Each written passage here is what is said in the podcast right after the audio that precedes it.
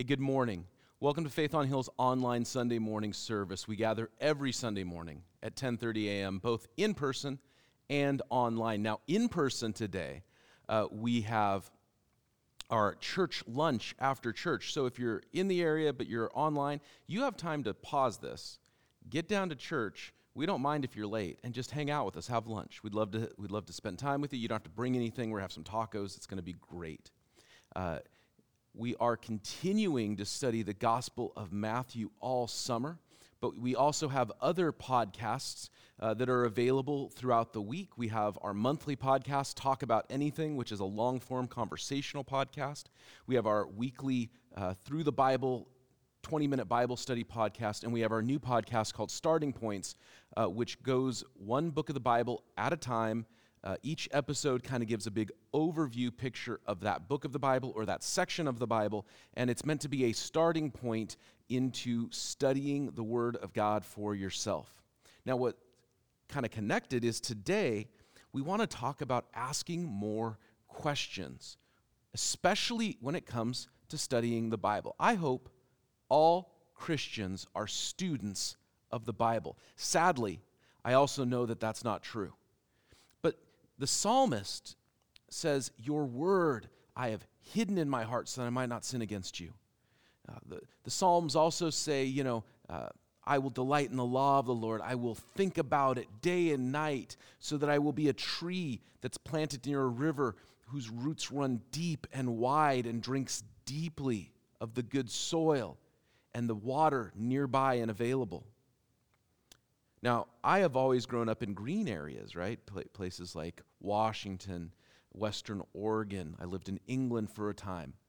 I, I, I have lived in areas where water is freely available, but this was written in the Middle East, in a dry place, a place where there might not be much vegetation except near the streams and the rivers. I hope we're all students of the Bible. I hope that we are all putting God's word inside of our hearts and our minds and our souls so that we can grow and deepen and strengthen our faith and strengthen our relationship with God and strengthen our knowledge of His great love for us. And as we study God's Word on our own, individually, I believe it is so essential to ask more questions. Matthew chapter 15, we left off last week in verse 21, says, Leaving that place, that is uh, the area in the Galilee that Jesus has been interacting with the Pharisees uh, in the previous part of this chapter, leaving that place, he withdrew to the region of Tyre and Sidon. A Canaanite woman came from that vicinity and came to him, crying out, Lord, son of David, have mercy on me. My daughter is demon possessed and suffering terribly ask more questions. So if I'm studying this on my own, I could just read this and go, oh, okay, well, he left and now he comes and there's a woman asking for something and he's going to heal her. And you know, you can kind of do a cursory reading and you can get the basic facts. But I believe that as we ask more questions, we will get to the deeper truths. For example, leaving that place. Why did Jesus leave? Because in that place that he had been, he is opposed and rejected. Huh. So Jesus leaves when he's opposed. And we actually, you might remember as we've studied Matthew, this happens multiple times. Uh, he last, uh, not last week, but two weeks ago, we talked about how Jesus returned to the region of the Gennesaret. And the first time he went there, the people said, Please leave. We don't want you here. Now Jesus is leaving Canaan, or sorry, Galilee, and he's heading out to this region of Tyre and Sidon. Why? Because he has been opposed in the Galilee. So Jesus leaves when people say, We want you gone. But then he comes back. I think this is interesting and something you'd miss if you didn't ask the questions. Why did Jesus leave? Oh, because he's opposed. Does Jesus come back? Well, we know previously he comes back, and we can read ahead and know he comes back. And maybe you don't read ahead, you just leave that question hanging in your mind hey, is he going to come back? But I'm going to spoiler alert the answer is yes. he goes to the region of Tyre and Sidon, and if you uh, pause the video and you get out a map, or you have uh, maybe you have a physical Bible and there's maps in the back, um, you'll find that Tyre and Sidon is a coastal area north of Israel. It's Israel adjacent. It was never part of what would traditionally be thought as the historic kingdom or land of Israel. But it was always close, it was always linked, it was always connected. Uh, you might think of it in the way that Vancouver is part of our region, but it's not in our state. Uh, there, there are places that are adjacent but not connected. And that's kind of what Tyre and Sidon is. So Jesus goes there. And then it says, A Canaanite woman from the vicinity came to him, crying out, Lord, son of David, have mercy on me. My daughter is demon possessed, suffering terribly. Jesus did not answer a word, so his disciples came to him and urged him, Send her away, for she keeps crying out after us. And he answered, I was sent only to the lost sheep of Israel. The woman came and knelt before him. Lord, help me, she said. And he replied, It's not right to take the children's bread and toss it to dogs. Now, I know that that's a trigger for some people, that he equated a woman with a dog. Can we, for a moment, let's just pause and say, We'll come back to that, okay? Yes, it is, Lord, she said. Even the dogs eat the crumbs that fall from their master's table. And then Jesus said to her, Woman, you have great faith. Your request is granted. And her daughter was healed at that moment. Let's ask some questions together. So, who is this woman? Well, Matthew tells us that she lives in the region of Tyre and Sidon. That's why Mark's gospel says the woman was a Phoenician woman, because that would have been a region considered, you know, dominated by Phoenician culture, um, Eastern Mediterranean uh, ship trading, and the whole thing. But Matthew identifies her as Canaanite. There's two ways that that could have been. Either she was actually ethnically Canaanite. That's possible. We know that Herod the fake king of Israel was uh, attributed as being a descendant of the Edomites, another ancient culture uh, that had been way back in Israel's history. Was she ath- actually ethnically a Canaanite? Maybe. There, there are certainly places where there are small remnants of ancient cultures and ancient civilizations. Um, and that stretches all over the, the world. Um, you know, I was uh, I was watching a, a, great documentary, a BBC documentary. It was on Amazon, and uh, this guy was traveling the Silk Road from China west and going along, and they went to, um, you know, the ancient uh, uh, Turkmenistan uh, empires and and Kublai Khan and these these fantastic places that had once dominated Central Europe and the descendants, the remnants of that culture, still exist in these isolated villages in what's now modern Turkmenistan. They're not a great people or a great power anymore, but their descendants ethnically still exist.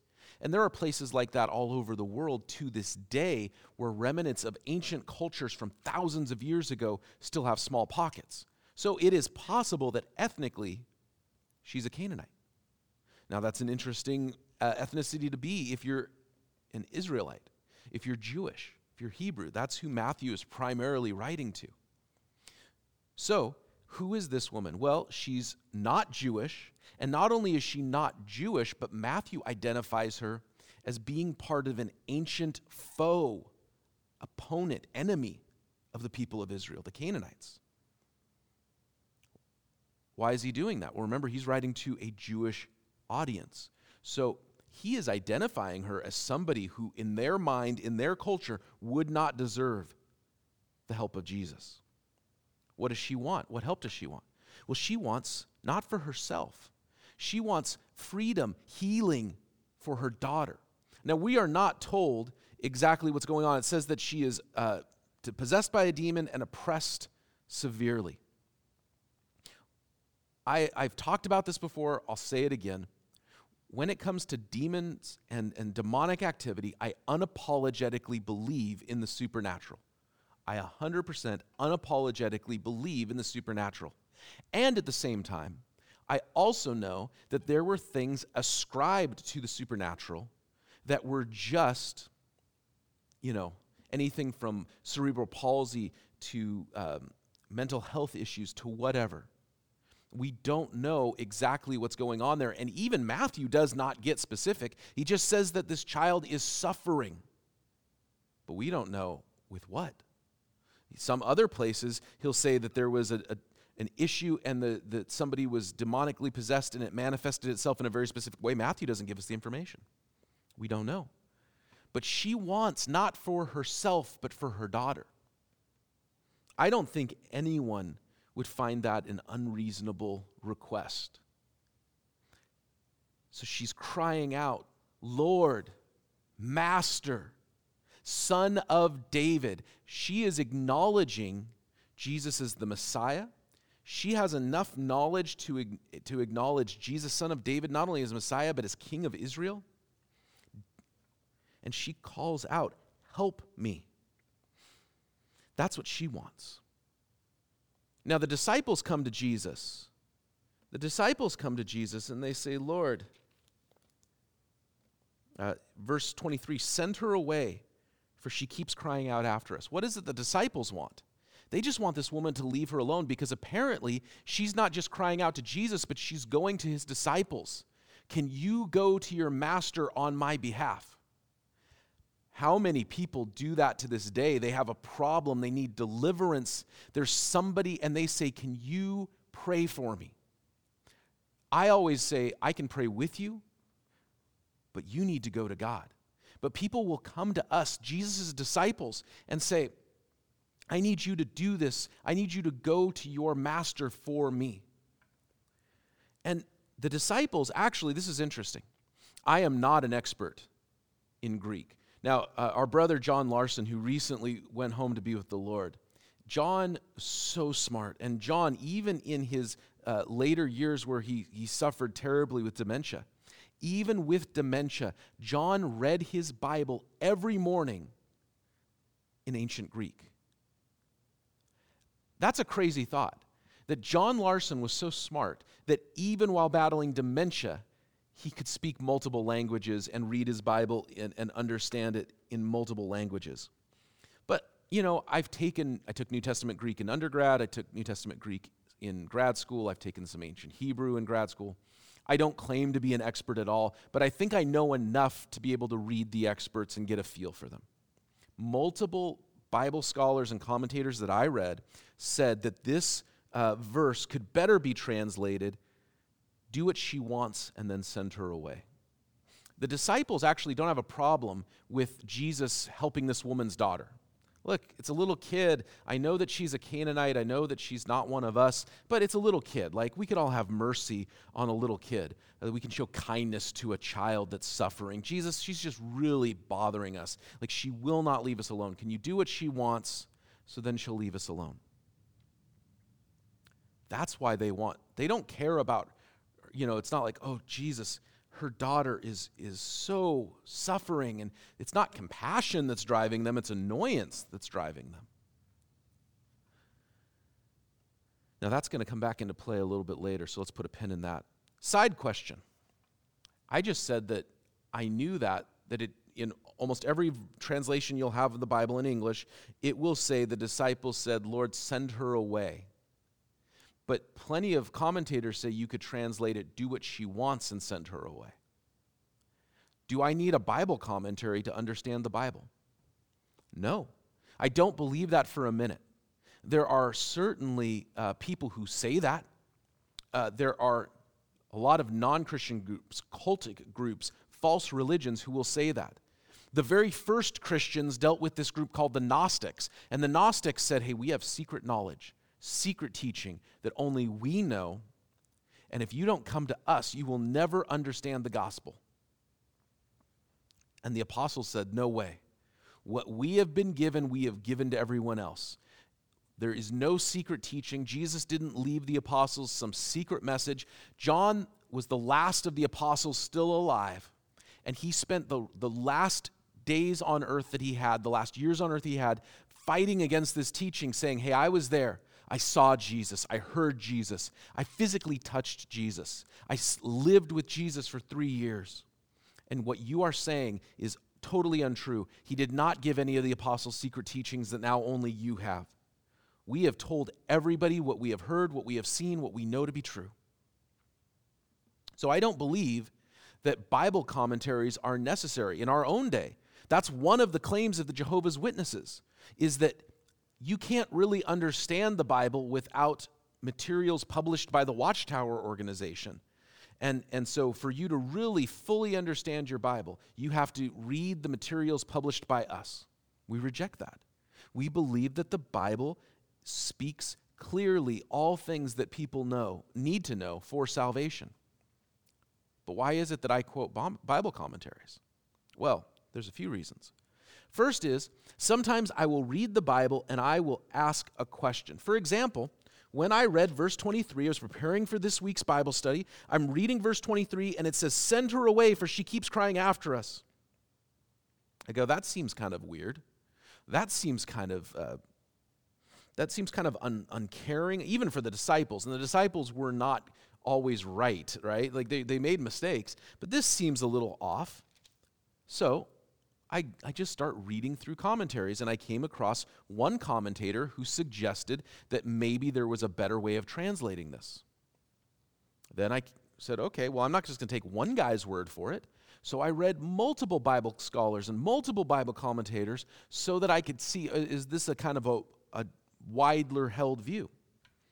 But I don't think that it would change anything that I could read this and I could understand, you know what, the disciples they weren't perfect, and we can see the difference between before Jesus' resurrection and after. You know, before the Holy Spirit descends on the church and after, we know that God was working in them and changing them, and they needed Jesus, and they needed the work of the Holy Spirit, and they needed all of the things that we need just as much. At the same time, I also recognize that the Bible is written in two primary languages ancient Hebrew and first century Greek with smatterings of other languages like Aramaic um, thrown in. I recognize that. And I also recognize that some parts of the Bible are incredibly clear and definitive to translate, and some parts it's kind of like, hey, you know, we're trying to work out an expression or, or uh, an idea here, and we are not 100% sure.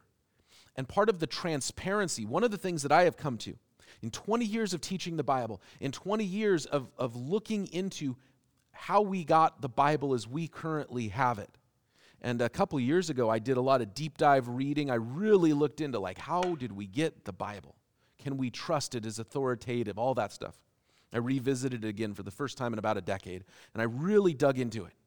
And I feel more confident than ever that the Bible is trustworthy, that the Bible is authoritative, authoritative that the Bible contains all that humanity needs for salvation from our sins and living life in the godliness, the righteousness that comes from Jesus. But the commentaries can help answer our questions. They can give us some insight into okay, this particular phrase in Greek or in Hebrew, there's a couple different ways you could take it the Bible translators chose to go this way. This is an alternative view, and you know what? You can, you can decide how you want to go with that. Sometimes they fill us in on cultural things that we do not understand. Remember, I said put a pin in how Jesus compared the woman to a dog? There's cultural things going on that triggers us, and maybe the commentators can help walk us through. Actually, in their culture, it would be perceived this way. There are things that are insults in one culture that are compliments in another culture. There are things that are horribly profane in one culture that are totally benign in another culture. So I'm thankful for Bible commentators.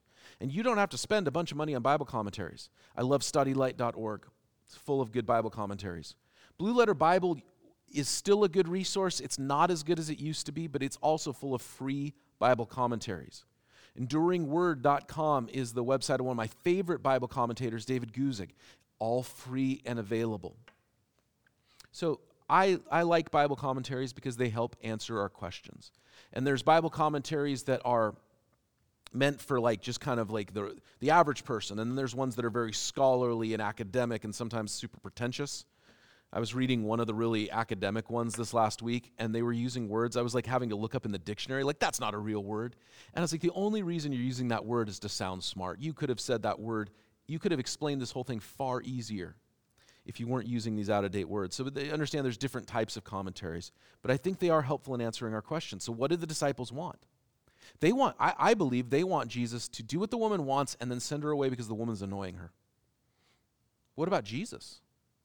He responds, this is interesting. He says, oh, I turned back one page too many. He says, the disciples come and they say, hey, send her away. Do what she wants, for she keeps crying out after us. She is just super annoying, Jesus. Can you do something? Verse 24, he answered, I was sent only to the lost sheep of Israel.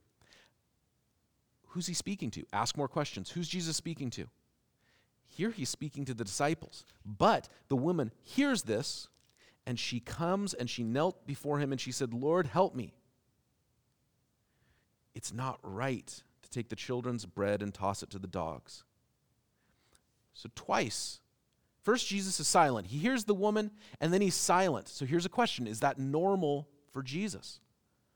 It's not from everything we have read so far, if you'd never read the Bible before, if you've only been studying the Gospel of Matthew with us over these last weeks and months, this is not normal. And then, instead of responding to her and, and doing a work, because you when people come and ask for help, that's Jesus' MO. He's silent. And then he's asked again, and he kind of responds like, I don't know. And then he's asked again, and he responds with a question. Is it right to do this? Oh, okay. So if I'm asking questions, I'm saying, hey, is this normal? How he responded, is this his normal operating procedure? No. And what's going on here? There's two different ways to look at this. And I'm not necessarily advocating for any one. I also think that each of these ways of looking at it makes people uncomfortable for different reasons. Jesus is fully God. I cannot make this more clear, and I think it's something that's becoming more confused in our culture. Jesus is God. God is one, he reveals himself in three distinct persons the Father, the Son, and the Holy Spirit. God the Father is equally God as God the Holy Spirit is. God the Holy Spirit is equally God as Jesus is God people will say there's God and Jesus. No, Jesus is God. Usually, when people say God, what they're referring to is God the Father. There is one God who reveals himself in three distinct persons. So, is Jesus speaking in his divinity and saying, I've been sent to the children of Israel? And then the woman comes and says, Lord, help me. And then he says, is it right to take the children's food and give it to the dogs? And she responds. So it could be that in his, in his divinity, he is using things that draw her close. Did you notice that nothing he says pushes her away? Nothing he says makes her leave. Everything he says draws her in. It could be, and this is traditionally the way that I have understood it or that I have taught it, is that in his divinity, he is drawing her in. For some people, that makes them uncomfortable because some people are very comfortable with the human Jesus. It's the divine Jesus that they have a hard time with. But let's be honest. And if I'm honest, I often have to process through what the humanity of Jesus means. Several years ago, this is over a decade ago now, I was the worship leader, music director for a church up in Washington. And, and it was coming up on Good Friday and Easter, and I, I started to lead a song that focused on the humanity of Jesus on the cross. And man, I'll tell you, I got some pushback because the humanity of Jesus made some people in the church really uncomfortable. The divinity of Jesus on the cross they could get behind, the humanity of Jesus on the cross was difficult. So there are some people who the, the divinity of Jesus, that he's fully God, is something that's hard for them to wrap their minds around, something that they push back against. And then there's other people and places and times and cultures for whom the humanity of Jesus is the thing that they struggle with. What if the human Jesus doesn't know what to do? I don't think I am in any way lessening Jesus' divinity by asking that question because we know that Jesus limited himself. Now, the book of Philippians talks about how Jesus lowered himself, uh, that he became a little lower than the angels to enter into this world. So, what if the fully human part of Jesus did not know what to do? Some people who are, again, more ex- expertise, have more expertise, more understanding of Greek than I do, read this in the Greek and they see Jesus not talking to anyone but himself. That's possible. What if Jesus is working through what he's supposed to do?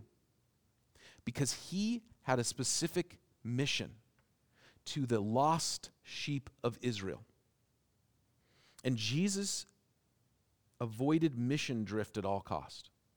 Mission drift is this idea that a person or an organization has a stated goal or mission, but over time they will drift away from it. This happens, you see this in organizations all the time. You know, there's a, a, a business or a nonprofit, it happens in both, but, but they have an original goal, original uh, purpose, and then over time they start to drift and lose focus. Sometimes uh, a business, you know, their main source of income and, and, and money is through their primary business, but then the president, the CEO, the board, whatever, they're very interested in some side business uh, that's getting a lot of attention, but it doesn't really make the business money. And so then all of a sudden, resources and time and energy start getting put into this side uh, project, and the main business is neglected, and the company begins to shrink.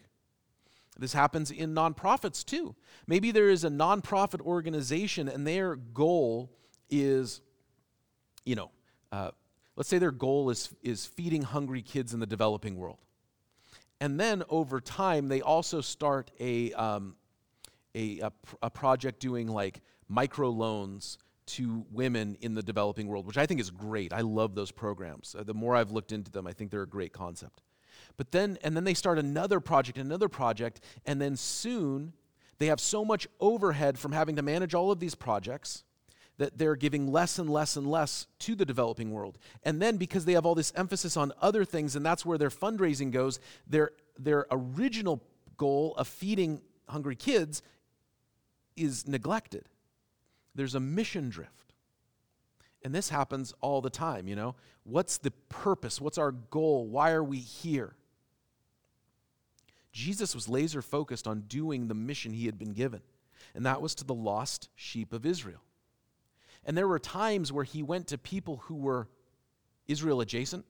You know, the, the woman at the well, not Jewish, Samaritan, but the Samaritans were at least half Jewish. He goes to the Gennesaret, which is not a Jewish area, but there was a Jewish community there. So he's going there. This woman is in no way, shape, or form from the people of Israel. It's outside of his mission. So, what if the fully human part of Jesus is wrestling through what he's supposed to do? You know, that he's praying through, he's asking, he's trying to figure it out. Here is an immediate need, here's something I can do, but it's not within the scope of the mission I've been given. That might sound heartless, but I think it is imperative. Because what happens if, you know what, Israel at this point is starting to reject him?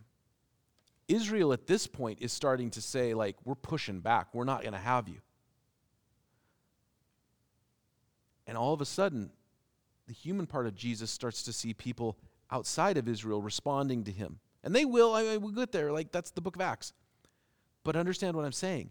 It's not what he's been given to do. And so he's working this all through. That would make some people really uncomfortable, the idea of Jesus having to work through some things.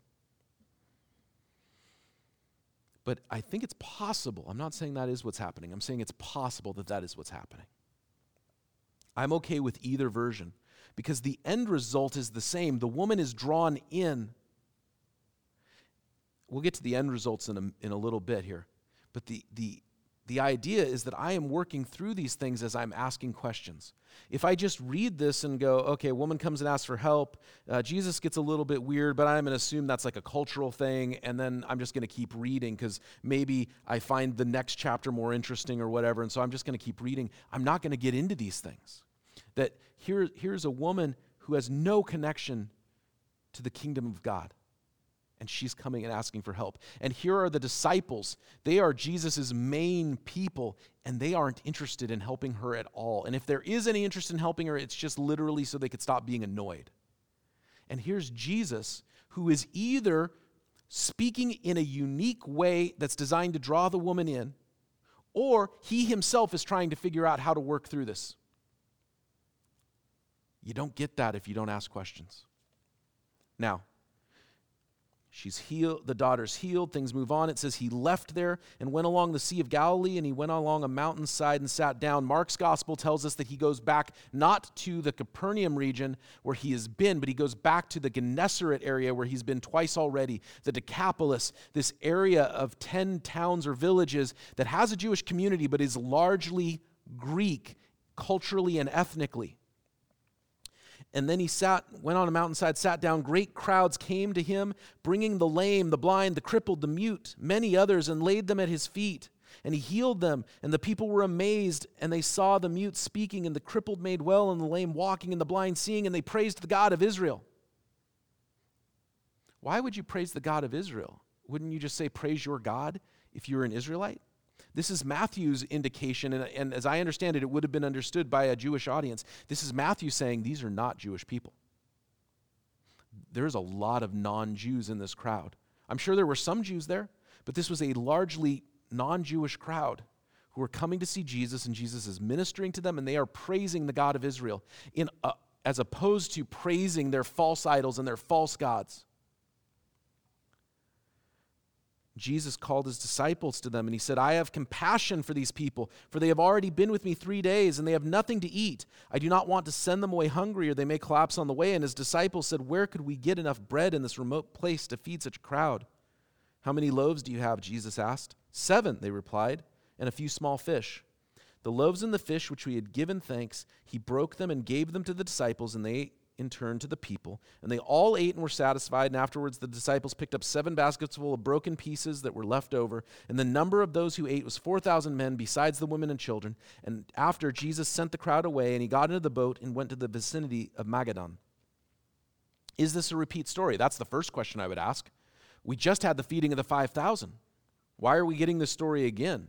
Some people have said, well, you know, it's just different people wrote different parts of, of the Bible and they kind of meshed it all up together. And so one person wrote a story where Jesus said 5,000 people, and somebody else wrote a story where Jesus wrote 4,000, but it's the same thing.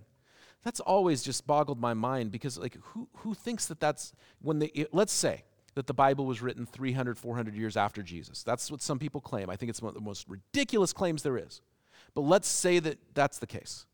You're putting it together. Don't you pick one and leave out the other? Uh, 5,000 sounds better than 4,000. We'll leave the 4,000 out.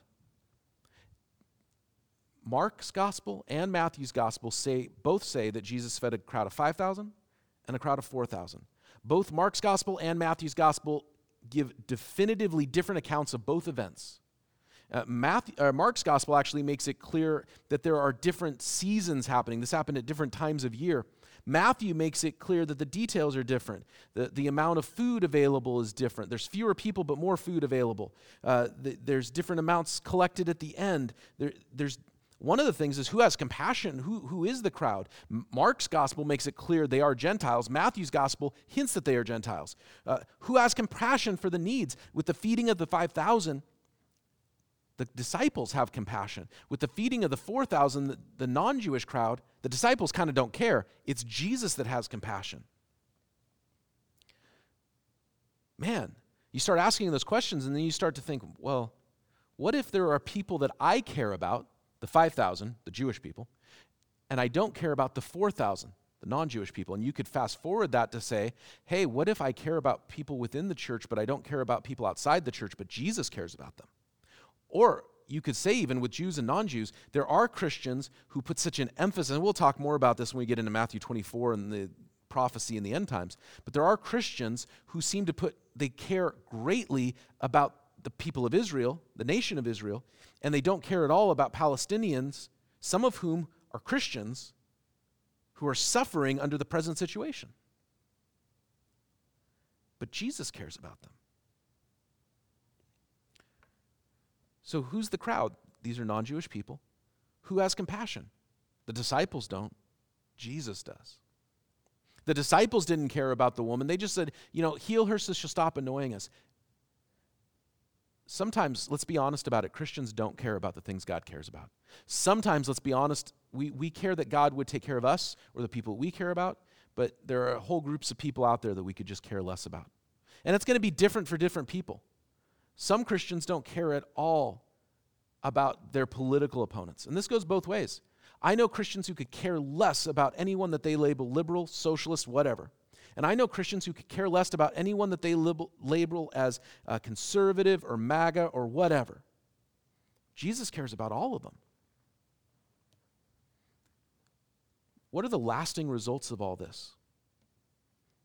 The woman's immediate needs were met. The immediate need was met. You know, Maslow has that hierarchy of needs. I believe in that. I believe that, that if I were to meet somebody who had been hit by a car, you know, they've broken leg, they've got cuts and bruises, right? They don't need me to teach them a Bible study. They need me to get an ambulance. I, I believe that's the case.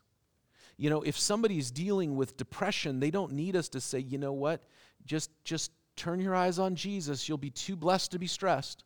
No, they need help from a mental health professional. I also believe once the immediate need has been met, then there is opportunity for long term healing. You know, the immediate need the woman had was met, but there was long term healing as her daughter was set free. The immediate need that the crowd had to have food was met, but any and all who placed their faith in Jesus had long term, eternal deliverance. They, they, they were fed for a day, but eternally saved. I promised that we would come back to this idea of the woman and Jesus comparing her to a dog. I'm going to say, first of all, that we have to be careful not to project our current situation onto a totally different situation. It was humorous. So, this last week, I was scrolling through Twitter, and one of the things that I follow on Twitter, I, I pretty much 100% I use Twitter for sports, and I follow Mariners uh, writers, Seahawks writers, baseball writers in general. I love baseball, and so you know I use Twitter primarily to follow sports reporters. But I also follow uh, local news, you know, Oregon Live, uh, some of the local TV stations, and I follow the Portland Pickles. And because I followed the Portland Pickles, this this video came up of somebody who went to a Portland Pickles game, and they took video and there were three placards up K, and then two Ks that were turned around facing, uh, you know, backwards, like they'd been written backwards. And this person was like, What is this? Because it says KKK. And she's tagging the pickles and she's tagging all of the, the pickles sponsors that have billboards up near this KKK. What's going on? What is happening? And and then there were at first, you know, you could see other people going, oh my goodness, what is this? Because they're all getting triggered. This is just somebody has put up a KKK placard and there's hidden white supremacists at the Portland Pickles games. And then, predictably and amusingly, you started to see comments going, oh, first baseball game I see. Oh, you've never kept, you've never kept a baseball scorecard. You know, and people began to explain. In baseball scoring, a K is a strike. There's these scorebooks. People go to the games and they'll or they'll watch baseball at home and they'll keep a scorebook. It's something people like to do. I've never understood it, but people like to do it. And if you mark a strikeout, it's a K. If the K is backwards, that means that the uh, batter was struck out looking, meaning he did not even swing. The pitcher pitched and it went, you know, right into the strike zone, and the batter didn't even bother swinging, which is considered an even more impressive strikeout. So there were three strikes. The pitcher had had three strikes, or three strikeouts, excuse me. And I, I, I did appreciate the, uh, the one comment where somebody said, Oh, I hope the pitcher gets another strike. you know, it's just like, like their understanding. But what happened was somebody took something from their context projected it onto another context. There are those who talk about women as if they're dogs. There are those who use that terminology towards women in a misogynistic way. But that's not what's going on. What Jesus is doing is saying, hey, if you have your family at the table and there's food there that's meant for your children, and remember, dogs, you know, are, are, are you know, been around, domesticated for a long time, but Jesus says, you know, hey, you, you take the bread that's meant for your, your children and you, you take it away from them and you throw it to the, to the animals. The people of Israel were the ones that God had made promises to and covenants with. They were his people. So Jesus is saying, Can you imagine if God made promises to his people and then took the blessings that were meant for them and just gave it to whoever? And so he's not speaking like saying, Oh, woman, you're just a dog, you're not worthy. But he's, he's trying to say, like, I'm trying to work through this. And the woman makes that great response, like, you know, even a dog gets the crumbs. This is, this is understandable.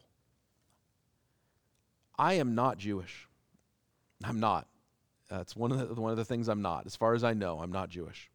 My, my mom, we don't know anything about my, my mom's dad, so who knows? Maybe I am, but I, as far as I know, I'm not.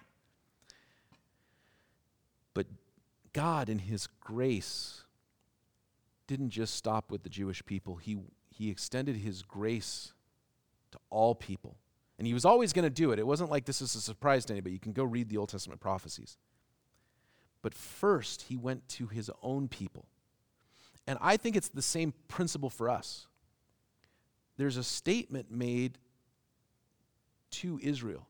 Jesus is saying, Hey, I came to you first and you have rejected me at every turn. So now he heals a non Jewish person and he goes and he feeds the crowd that's not Jewish because they accept him. First, I go to my family. First, I go to my community. First, I go to the people within the church.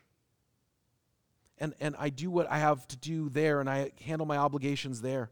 But there comes a time when if people are just rejecting, if people inside the church are rejecting Jesus, if people inside my family say, I don't want anything to do with you, then he says, All right, it's time to move on. And at some point, the nation of Israel, in large part, said, We don't want Jesus. So the original Christians, all Jewish, the, the disciples are all Jewish. This idea that the Bible is somehow anti Jewish is astonishing to me. Paul was Jewish. Every one of the writers except Luke was Jewish.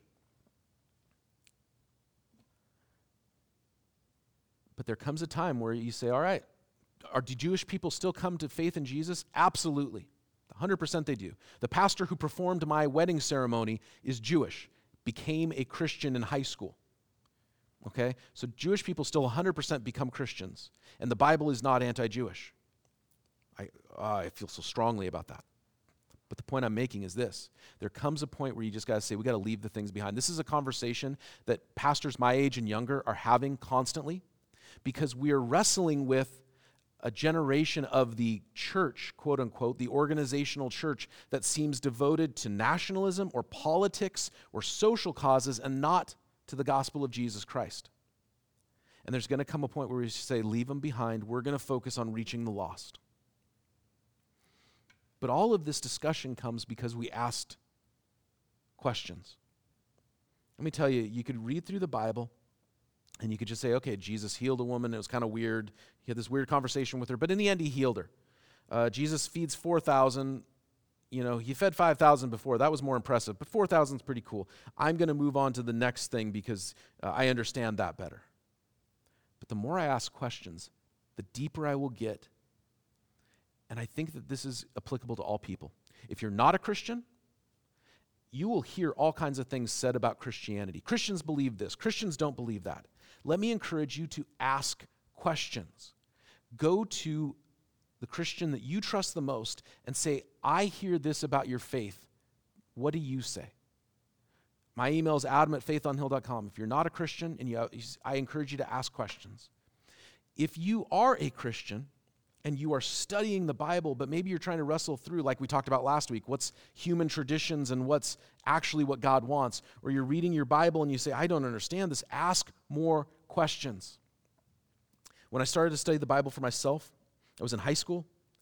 And I, one of the great things I'm so thankful for was I had a, a, Bible study that I started going to that some upperclassmen boys, I was a freshman in high school, and some upperclassmen boys, they would uh, lead this Bible study. And so every Wednesday morning, I showed up early and they let me come, and it was really cool. And we would just read through the Bible together. And then if we had questions, what would we would do? We would say, Well, let's pray about it. And then we would go ask somebody. And then the next week, somebody would come back and say, Yeah, I got an answer. Maybe a parent, a pastor, another Christian that they knew. And then we'd work through the answer together, right? Ask more questions.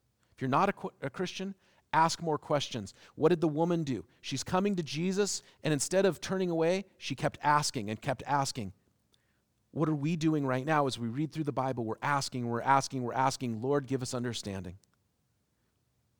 I believe that the Lord answers that prayer because it's a prayer of humility, it's a prayer of seeking, it's a prayer of wanting to know Him. And I want to pray that over us right now. God, wherever the people who are with me, who are listening, who are watching are at, I pray that you would stir up questions in their heart and that you would point them to the answers that are found in you. I pray that in the name of Jesus, who is the true Savior of the world. Amen. God bless you. May your week be great, filled with the knowledge and the grace of God.